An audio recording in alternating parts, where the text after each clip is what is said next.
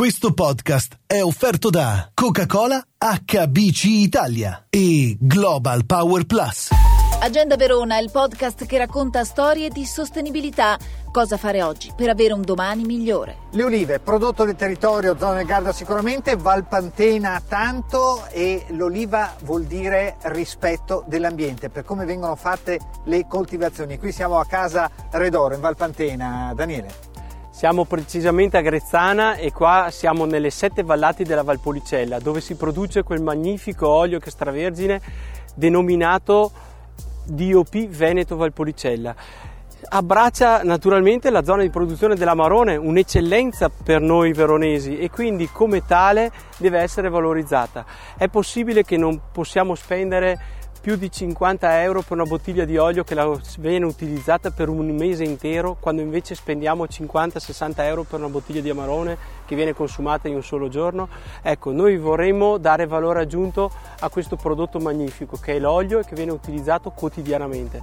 E non solo, ma il valore aggiunto che rimane all'interno di una bottiglia di olio ricade presso il territorio e quindi l'ambiente che ci circonda, il, gli oliveti che vengono tenuti in maniera impeccabile dai, no, dai, nostri agricoltori, il territorio che viene salvaguardato dal, dall'avanzare delle foreste, dei boschi, dei sentieri che sono sempre più, più stretti, più impervi, perché? Perché non c'è curanza anche per combattere il cambiamento climatico l'ulivo può essere utile? Assolutamente sì, perché noi dobbiamo con queste bombe d'acqua fare in modo di trattenere il più possibile l'acqua a monte, in modo che non scenda e, e scroscia a valle. Quindi l'olivo è fondamentale per preservare la, l'acqua sul territorio. Ecco, tenete presente che ha delle radici molto fonde, molto ampie e soprattutto sotto un olivo vegeta delle specie vegetali importantissime per la resilienza del terreno stesso mutuiamo con le olive il detto del maiale non si butta via niente, perché non si butta via niente neanche qua. È vero, eh? recuperiamo tutto perché dall'oliva che è un chicco piccolissimo che ci troviamo nelle nostre vallate,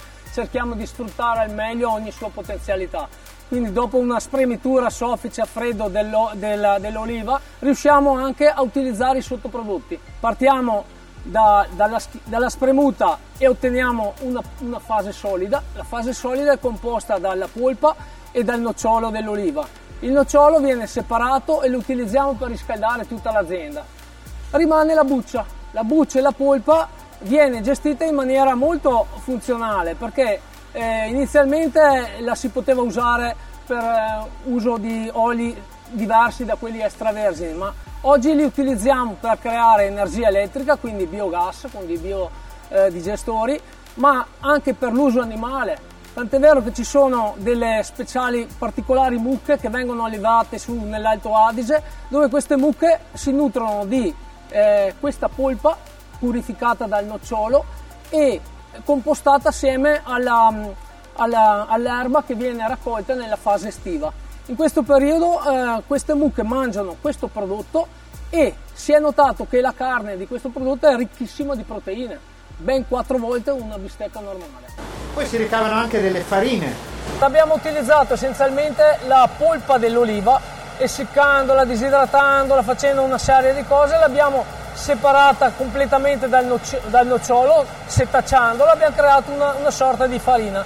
Questa farina va introdotta nell'impasto e abbiamo creato delle, dei sottoprodotti che possono essere dal pane a dei biscotti e oggi sul mercato stiamo immettendo una crocchetta che è molto nutriente, ricchissima di polifenoli e di fibre.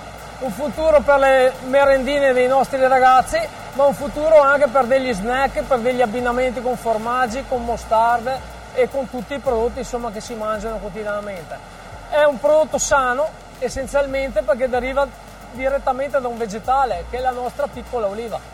Ma prima ancora, quando separate le olive dalle foglie, c'è un recupero anche lì, della stessa foglia. Ah beh certo, anche la foglia ha un suo vantaggio, perché la foglia, eh, una volta anche questa trattata, essiccata e ridotta in piccoli pezzettini, può essere un'ottima tisana, una tisana che combatte anche la pressione, per cui senza tante eh, medicine particolari, una semplice tisana bevuta tutti i giorni fa, fa sicuramente molto bene. Eh.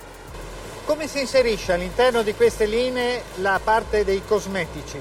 Beh, una crema mani, una crema viso, una crema corpo, delle saponette. L'olio essendo più leggero si divide naturalmente dall'acqua, ci rimane l'acqua. Abbiamo visto che però l'acqua si trattiene molte parti benefiche che c'è dentro nell'oliva e sono i polifenoli. Questi polifenoli essendo idrosolubili se ne andavano via nell'acqua noi siamo riusciti con un macchinario che abbiamo costruito appositamente a separare i polifenoli dall'acqua pura.